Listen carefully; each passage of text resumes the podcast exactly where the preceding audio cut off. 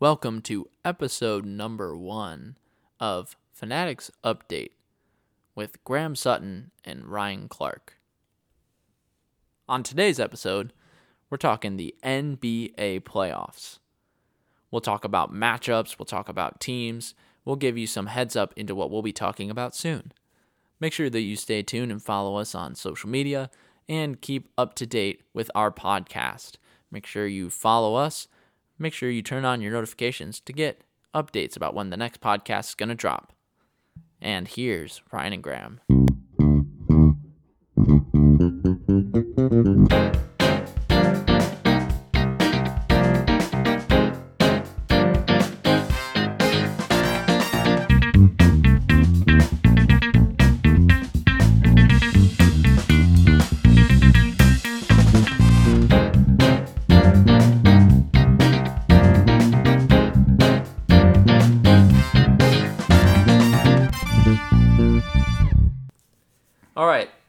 Talk NBA playoffs. So let's take a look at the bracket as of right now, as of today, and the games that have been happening today. Let's take a look at the bracket. Let's start with the Western Conference. So obviously, the number one seed's gonna be Phoenix.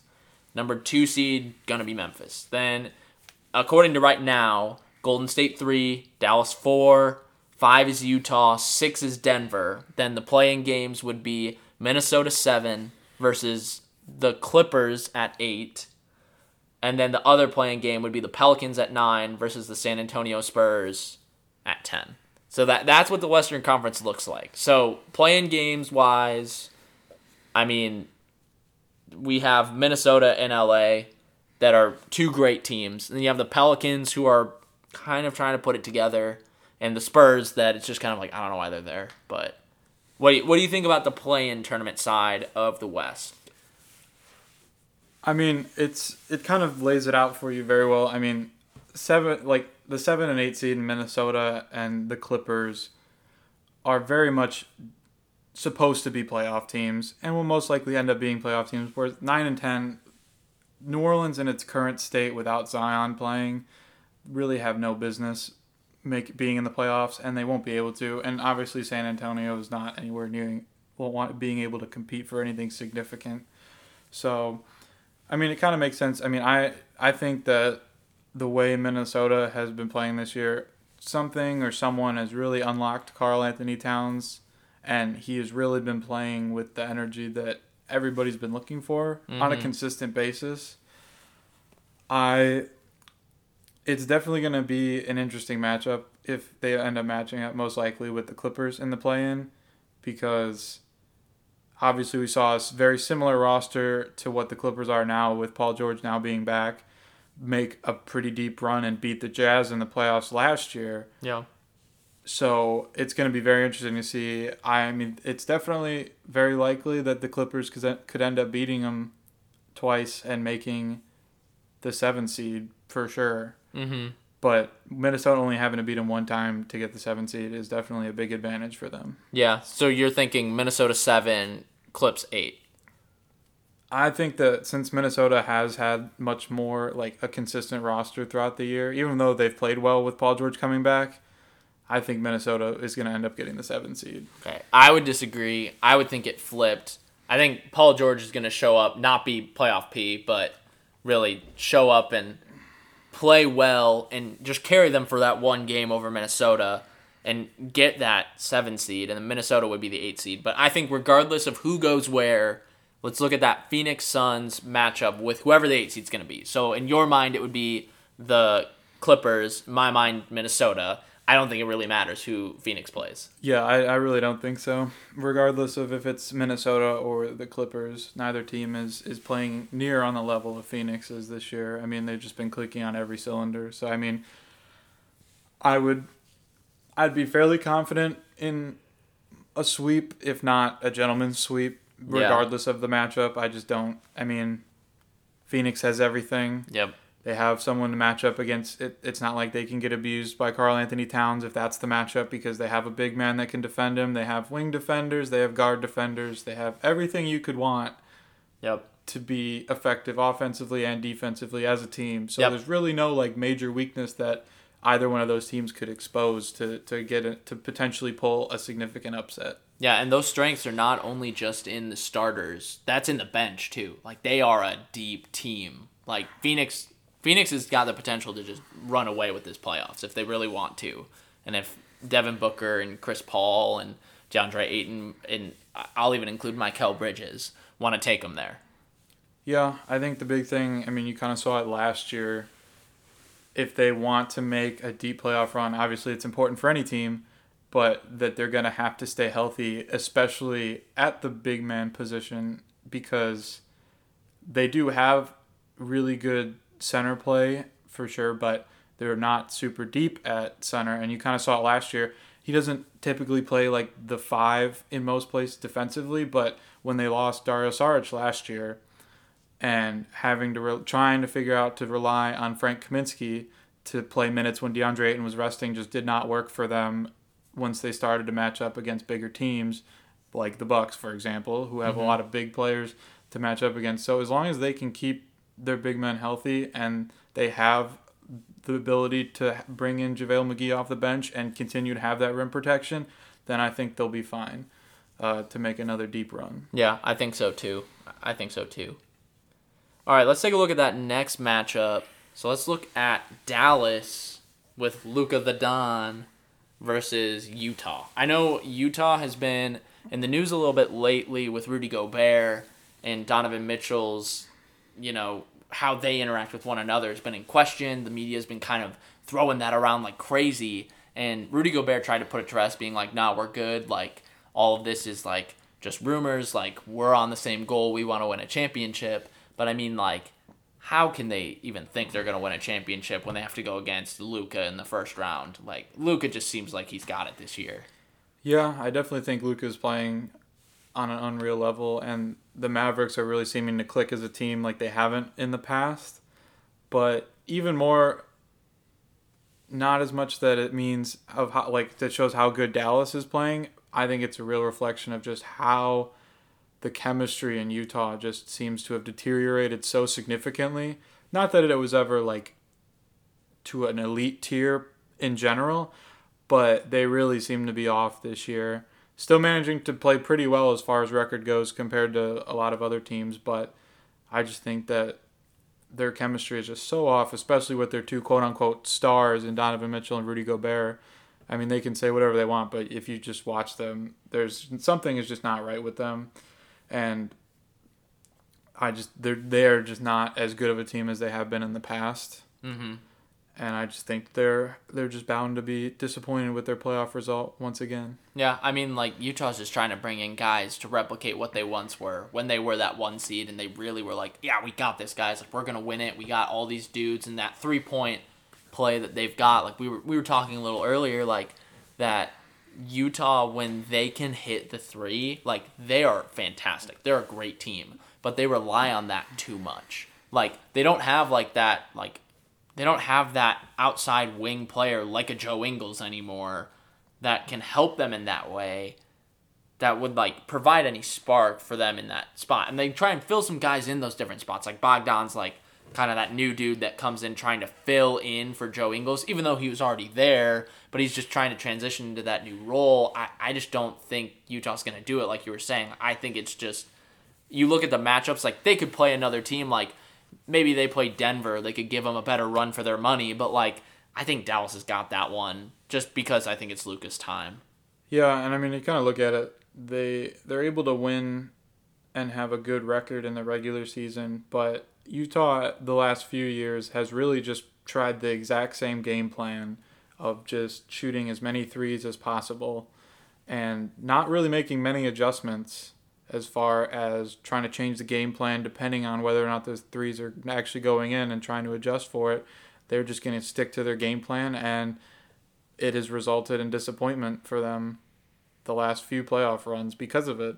Mm-hmm. It just not every team is going to just let that happen like they do in the regular season. The adjustments aren't necessarily as important, and teams aren't making significant changes because each game doesn't mean quite as much as it does in the playoffs. Yeah. Whereas, like, it's much more important for a team and a coach to emphasize making adjustments in a playoff game because you can't just give those away. Like, you have, like, real teams and winning teams like in the playoffs make those adjustments that teams maybe don't necessarily make in the regular season. Yeah, they make those changes and it makes all the difference. And one team with the changes that they might make, just depending on how healthy they are, is going to be Golden State. I mean, the next matchup that we're going to look at is Golden State Warriors playing against Denver. So again, these are all the matchups that are based off of the current standings, but looking at it now, Golden State would be the 3 seed, Denver would be the 6 seed. And I mean, this is a toss up to me. Uh, in my mind, this is really just going to be the contest of who can field the most healthy players Yep. from their preferred rosters.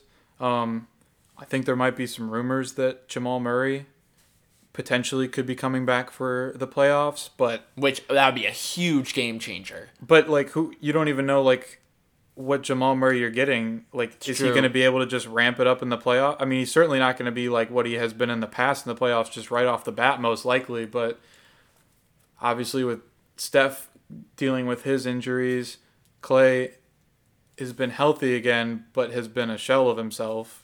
Obviously shoot, not shooting the ball well and not really playing that well comparatively.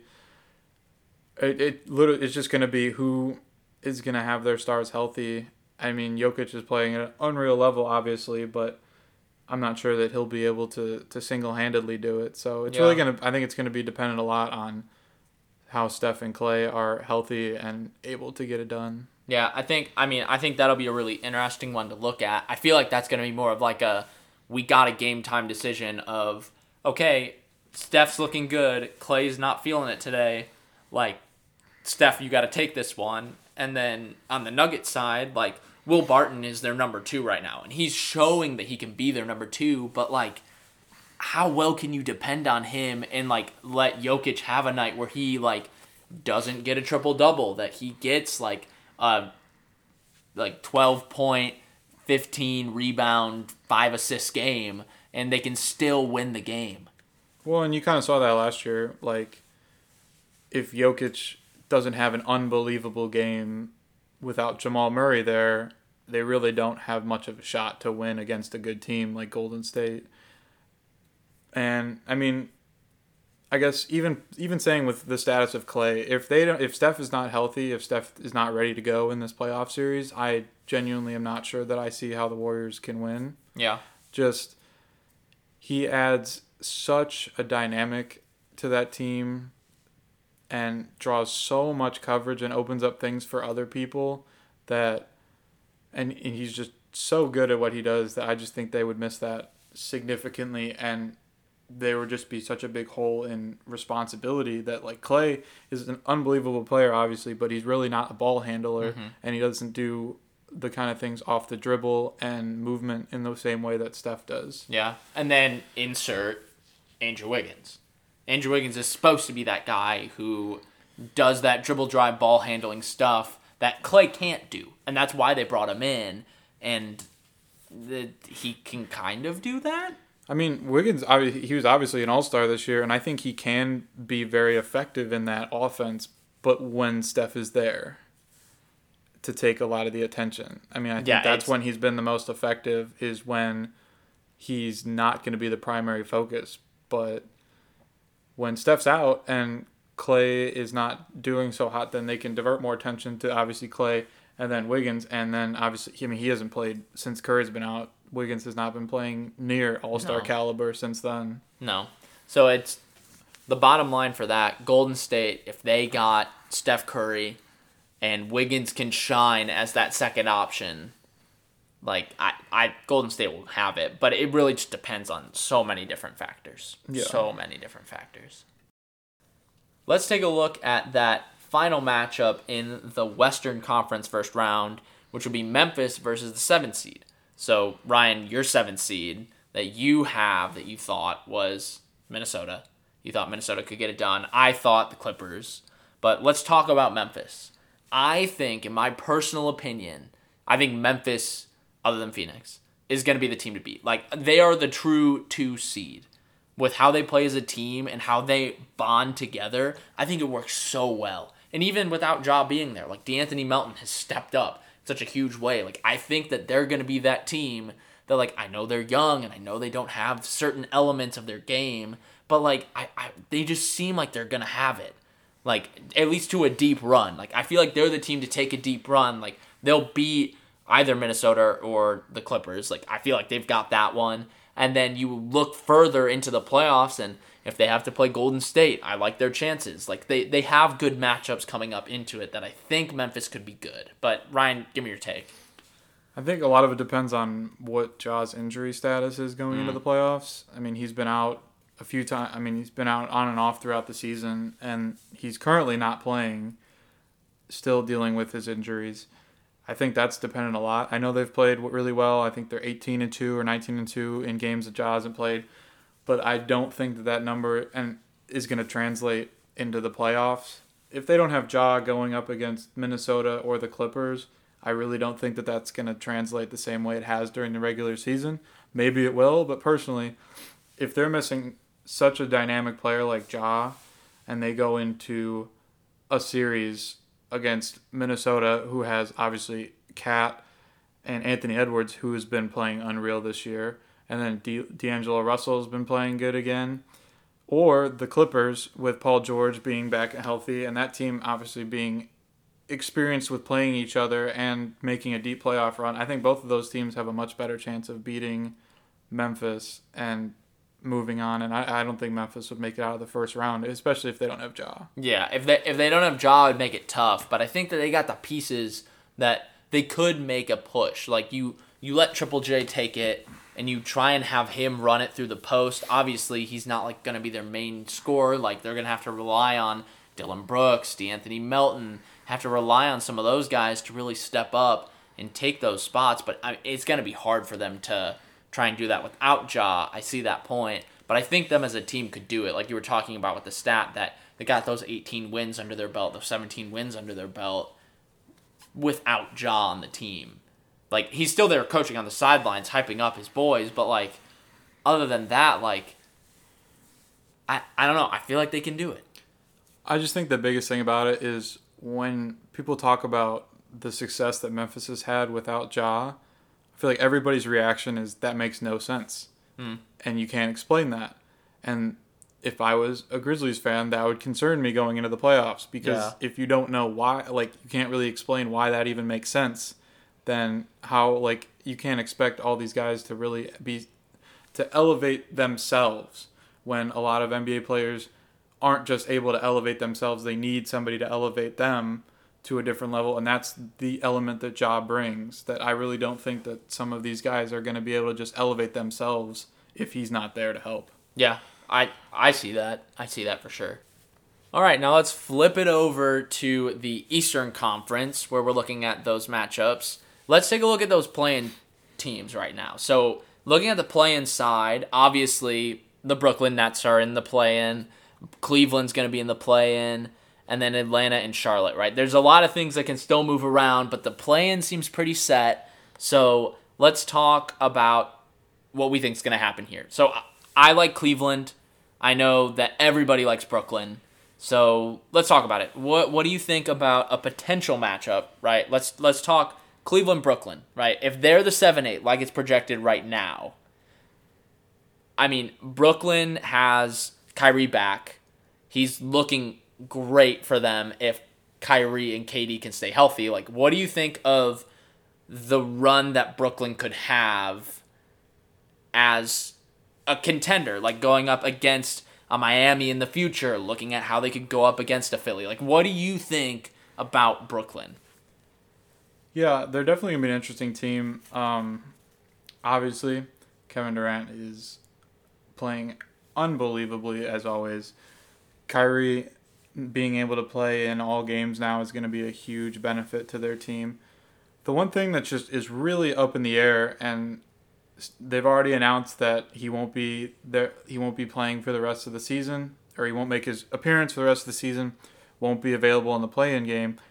Are we going to be able to see Ben Simmons make an appearance for the Nets this year? Yeah. because so far they're definitely missing that third option and even if it's just like that defensive presence that Ben Simmons can have I, I mean I think the Nets with those two are unbelievably talented and they have a pretty good team around them especially adding Seth Curry who's an elite level shooter I'm just not sure that just those two are going to be able to carry them as far as people may have expected. Mm-hmm. But so it's definitely going to be an interesting matchup with Cleveland in that play-in game. Mm-hmm. I I think it'll be hard for Brooklyn to win twice against them, but I definitely think that they probably will end up doing it cuz I think that they will have I just think Cleveland is just too young Mm-hmm. and they don't necessarily have that same like chemistry to playing together as KD and Kyrie do. And at the end of the day, they, in my opinion, don't have anyone near as good as either of them at this Yeah. current moment. And I think that will end up overruling, even though Cleveland's been a really good team this year. I think just the outstanding play of KD and Kyrie will o- be able to take them past Cleveland. Yeah, I think I think if we're looking at that first round matchup of a Cleveland Brooklyn, I think Brooklyn would take it, which I think would put Cleveland in a good situation. I mean, I think Cleveland would be able to beat Atlanta or Charlotte. So I think in my mind that would then make the eight seed being Cleveland and the seven seed being Brooklyn. So when we're looking at those potential matchups, I feel like Cleveland would benefit more to playing potentially the Miami Heat if they stay the one seed, which I feel like they probably will, but we can't speculate that matchup yet.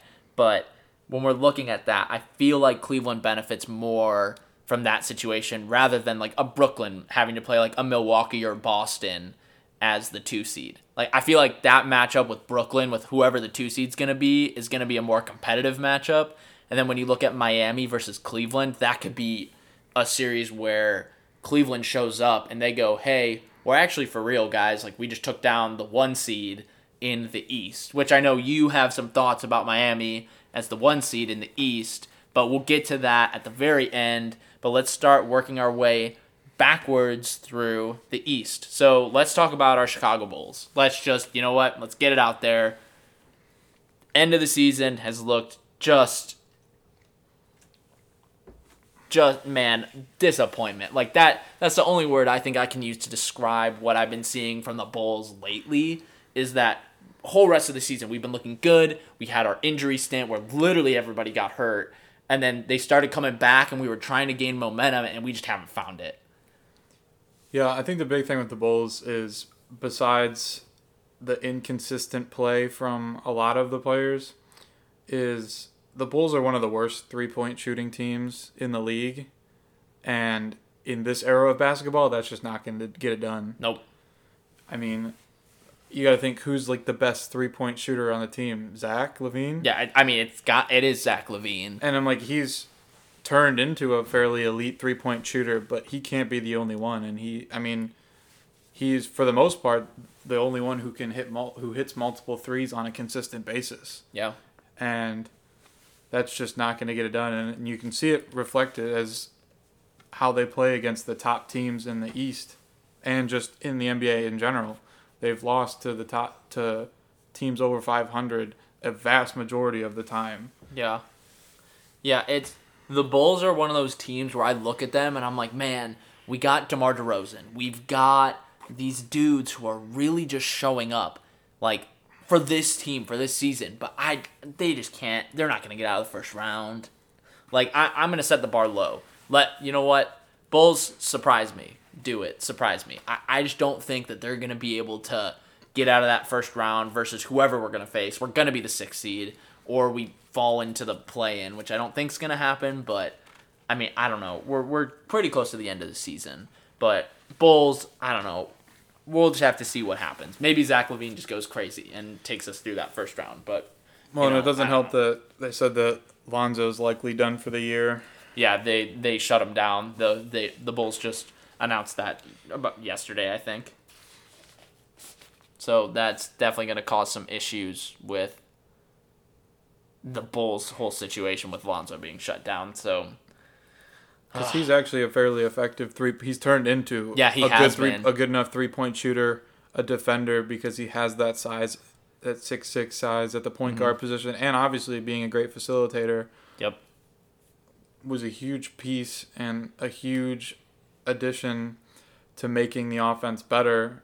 and he has, he's obviously been out a lot this year. And if he's not going to be there, that's definitely going to be a huge loss in in trying to make a playoff run. Oh, 100%. It's that's going to make it really hard for the Bulls. Absolutely.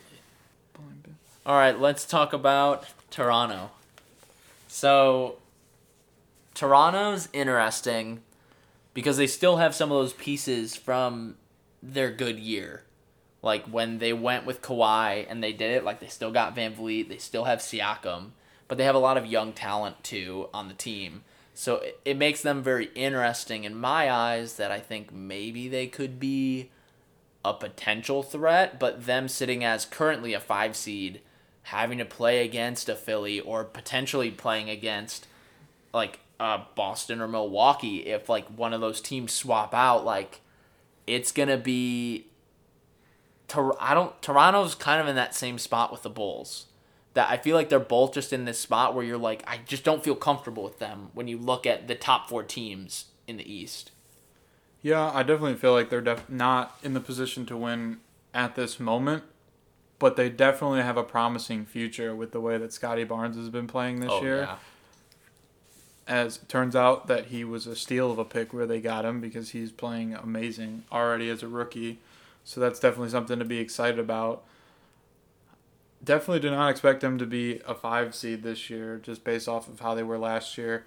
Didn't make a ton of new additions per se, kind of just obviously adding Scottie Barnes, but you know, they they have a lot of depth and could show a lot of promise for the future, but I'm especially if they end up matching up in the 4-5 spot there, I just don't see a way that they can make it out of the first round given the current team as it's constructed. Yeah, I think Scottie Barnes is going to be a great piece. And I think you said it really well that they're going to be a team for the future. I just don't think right now. And a, and a team that made a move to show that they are not necessarily for the future at the moment, but here for the right now, the Philadelphia 76ers. Like them making that trade to get Harden really just showed that, all right, like now's the time. Like we got to do this now. Although the East is pretty mid level when you look at all of the teams in there. Like it's not going to be a cakewalk for them. But you know, wh- what do we think about Philly? Like they're they're a team that's a toss up in my eyes. Like I feel like they could make a run, or I feel like they could get out in the second round, and like that would be it. Like I feel like it could go either way. Yeah, they definitely have put pushed all the chips into the middle on this one, making that trade for Harden. I mean, obviously the situation with Ben Simmons was not going to end well. No, was already to the point of it not working out.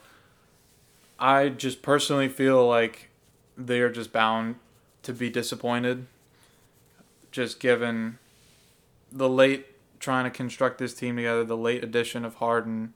Obviously, it looks like things have been going well with him and Joel Embiid kind of figuring out their chemistry, but I just don't see how the team as constructed is able to make that deep run Yeah. and run into those teams that have that chemistry, that have that continuity of playing together for a long period of time. And now giving away those pieces, missing those pieces, I think the Sixers are missing some important like wing defenders and other guard defenders because Harden can get guard if he wants to, but hasn't shown like a huge desire to do that, especially Yeah. with the offensive load that he's typically taking on. It doesn't leave a whole lot of room for much energy on the defensive Yeah. end. Well, and Harden doesn't really like, as we've seen from his past stints with like Houston and with Brooklyn, when he doesn't want to play, he adds like thirty pounds. So I feel like we just got to be on weight watch for Harden for Yeah. the entire playoffs, I guess. But goodness gracious, he he literally would if he had the option to just only play offense and not play defense, he'd take that every day of the week. Oh yeah, yeah. They just I think they need to play through Joel Embiid because he's playing at an unbelievable level. But without the ball in his hands, James Harden doesn't really add much to your team. So I think that's going to be the kind of balance that they need to figure out for the playoffs. Yep. I think for the 76ers, the key player, like obviously you got Joel Embiid and you have James Harden, but it's going to be who's going to step up in that three role. Like when you look at their team and how it's structured, financially you would say that's Tobias Harris. Like financially you'd say he's making the money, he should step up in that third role. Based on the season, I would say Tyrese Maxey stepped up in that third role and has really started taking over that spot at the end of the season to really show, hey, guys, it's like I'm the three, I've got this, I'll carry us in this way. But I mean, if neither one of them step up in that role, they might not make it out of the first round. That's definitely true. Um, obviously, Tyrese Maxey has been getting a lot better, and he's been playing really well, especially since Harden got there. But I mean, Tobias Harris for making all that money, but he is such a wild card for that team. I mean, he can give you 20, 25, 30, or he can give you 8. And he is just all over the place sometimes and I, it just he I don't know what his role really is alongside Harden and Embiid.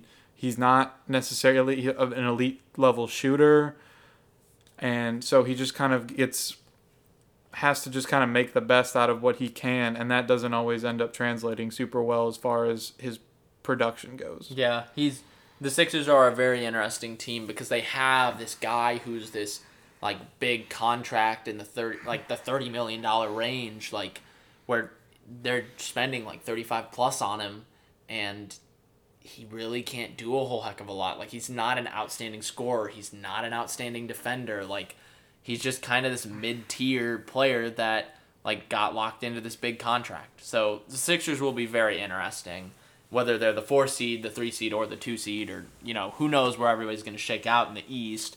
But as of right now, the three seed, based on literally like five minutes ago, after Milwaukee beat Boston head to head, is Boston. So Boston's an interesting situation in my eyes. I think when we're looking at them you see Jayson Tatum and you see Jaylen Brown, and you're like, okay, guys, like, we finally have this feeling that we're going to be able to put this together. Like, those two together might be able to get it done. I mean, they have a new injury that just popped up that I think's going to cause a problem with Robert Williams. Like, he's he's a potential, like, a defensive player of the year, like, that is now gone. And we've seen that impact in their games as of late as to what is missing with him. So Boston's a toss up in my eyes, but like if Robert Williams can come back and like at least hold them off after their stint with whoever they play in the first round, like if Robert Williams can come back and be kind of a even a half of what he was, I think Boston's got a shot this year. Yeah, I mean that's definitely their their weak spot as a team is like depth at the center position, especially defensively. So missing him is will definitely be something to watch out for. I think he's only going to be out for a few weeks, so he might just miss the first round potentially. That's that's what I've heard. I've heard that it's just the first round with the potential for him coming back maybe if like it got to a game 7 in that first round, but that might be pushing it. I feel like Boston's just such a hard team to gauge how they're going to play in the playoffs because they've gone through kind of waves in the regular season. I mean, they didn't start out super well, but they've been playing really, really well as of lately. I'm just not totally sure that this team, as constructed, can go very deep into it. But I mean, they've done it before no. when you didn't think that they were gonna when they uh, made that run. When I believe that was Tatum's rookie year. Yeah, that was that was Tatum's rookie year. When they made that run, so I mean, it's not like they haven't surprised people before and made a, a significant playoff run. I just don't really know what to make of this team yeah. based on the con- current construction and the players that they have available. Yeah, and and I think the real thing with the Eastern Conference when we've been looking at all these teams, I really think it's going to depend on the matchups. Like looking at everybody's records, like there's a game, two games, three games that separate the 1 seed from the 4 seed like you have this huge gap one through four where it literally is just like you shake up your like dominoes and your like dice and you roll it out and you get these random numbers and that's probably how it's gonna line up. Like looking at the East, it's gonna be just whatever it wants to be. Everybody's trying to avoid Brooklyn, but like you're looking at this and Boston could play Chicago. Boston could play Toronto. Boston could even end up playing Brooklyn or Cleveland. Like they have all these different matchups that would just make a huge difference on what they're gonna have. So, like, if they play a Chicago, like, I feel like they're gonna be fine against Chicago, like, just because Jayson Tatum and Jaylen Brown can probably carry them, and like three point scoring wise, Boston's significantly better than Chicago at it. But when you're looking defensively, like, if Boston's got to play Brooklyn, like, they're not going to be able to hold with them. If they're if Boston's got to play Toronto. I don't know if Boston can hold with Toronto in that way if it comes down to it. Like it's going to be close in that situation.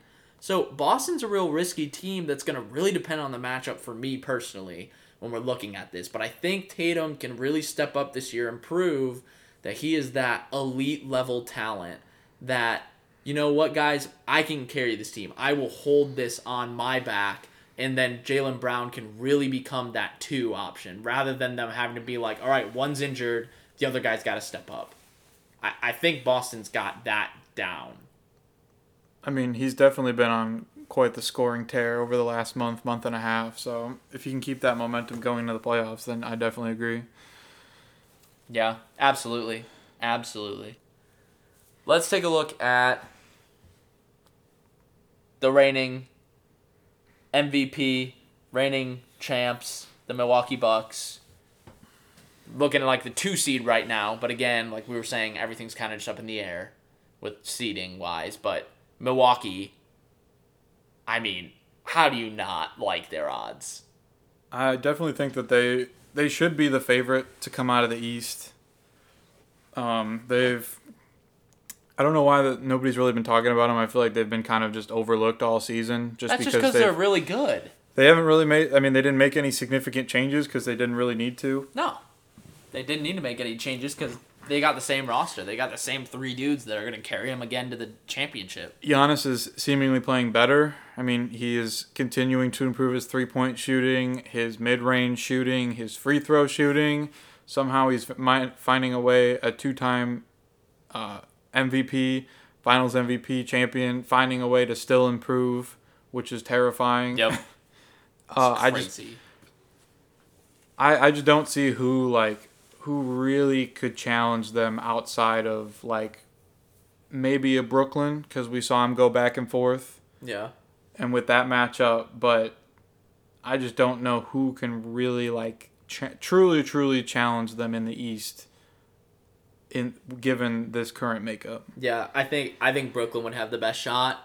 I think maybe Boston could give them a run for their money, but Boston doesn't have anybody to try and stop Giannis and Khris Middleton and also Jrue Holiday. Like you're gonna have to now throw Marcus Smart at Jrue Holiday, and that's not gonna work. So I don't. Milwaukee seems like the favorite. I mean, they are the favorite. Like they're they should be the team to come out of the East, and everybody's probably asking Graham and Ryan, what the heck? What about Miami? Miami is probably the worst one seed in years. I mean, I I dare say that they're probably the worst one seed that we've seen in a really long time. Maybe in like the past five years. Yeah, and sh- they if they if they get matched up with like a Cleveland in the first round, I mean, I think that they would beat them. Brooklyn, I don't think that Miami would be able to beat Brooklyn in the first round if they were to end up matching up against them. See, I don't know about Cleveland though. I I think Cleveland could beat Miami. Like I, I could see that happening. I think Like- that they match up with them decently as far as like being able to guard all the important players, but I just don't I just don't think Cleveland's that team yet. Yeah, I mean they're young. They're they're a really young team. I understand that. I think it would be really interesting to see Miami play Cleveland. Obviously, Miami plays Brooklyn. That pff, game over, gentlemen sweep Brooklyn Nets. Like that'll be a that won't even be fun to watch. But I, I agree with you. I think Miami's a fraud. I think they're the most fraudulent one seed we've seen in a really long time. Like looking at our two one seeds, we've got Phoenix on one side and we got Miami on the other. Like Miami might not even be the one seed in like once this is finalized. Like they could fall. But like them being the one seed right now, uh, Jimmy Butler's not going to be able to carry them anymore. He's not showing up to be the guy. Like Bam is like playing decently. Tyler Herro's playing decently. Like you have guys on their team like Kyle Lowry playing decently. Like nobody's stepping up to really be like, "Hey, we're like we're to really make this run and I'm to hold our team together." Like they're to have to rely on each of those guys putting up 15 like maybe like 10 15 points a game for them to even be able to be considered to beat a Brooklyn or to beat a Milwaukee. Well, and that's kind of been like the story of Miami all year is that like they don't they just have a bunch of guys averaging in the mid to high teens as far as points go and outside of Jimmy Butler, maybe Tyler Herro on a good night, I really don't think that they're like they don't have that guy that can just go get you like bucket after bucket in a playoff game, like pushing end of the fourth, like near the end of the fourth quarter when you just need to get a basket. They I don't know, I just don't think they have many of those guys, or just somebody that can go out and just get you thirty to forty, multiple games in a row. Jimmy Butler maybe can, but if they Brooklyn is two of those guys that yep. can go out and get you thirty to thirty five night after night in a playoff situation. Yep, and you're gonna need two guys on Miami to be able to get you there. Like you're gonna need Tyler Herro and Kyle Lowry to get a combined thirty for you to even be like, oh yeah, like maybe they'll have a shot against Brooklyn. Like, and that's requiring two dudes to put up fifteen plus points, and that just gets them to thirty. Like that, that's not even what like KD's gonna put up by putting up some forty point games.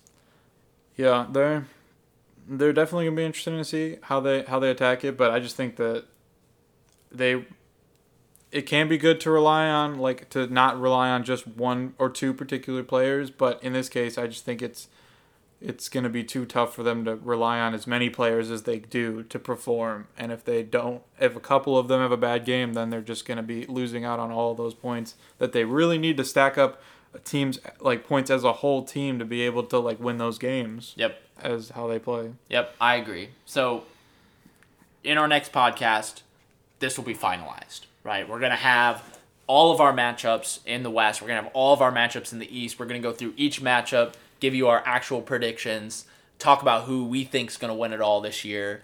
Spoiler alert, I'm definitely picking the 34 and 45 as of this moment San Antonio Spurs. Hmm. uh, so if you want to hear how the heck I'm going to do that, um, tune in to no podcast ever because that would never happen. Uh, but next time we are going to talk about where we're going to rank everybody at. We're going to talk about Phoenix making it out of the first round. We're going to talk about Miami and if they're going to lose in that first round, depending on who they play after our play-in speculations. So stay tuned for that. Thanks for listening to Fanatics Update. Make sure you follow us on all social medias and turn on your notifications so you know when the next podcast is released. Hope you enjoyed listening to Fanatics Update. Peace.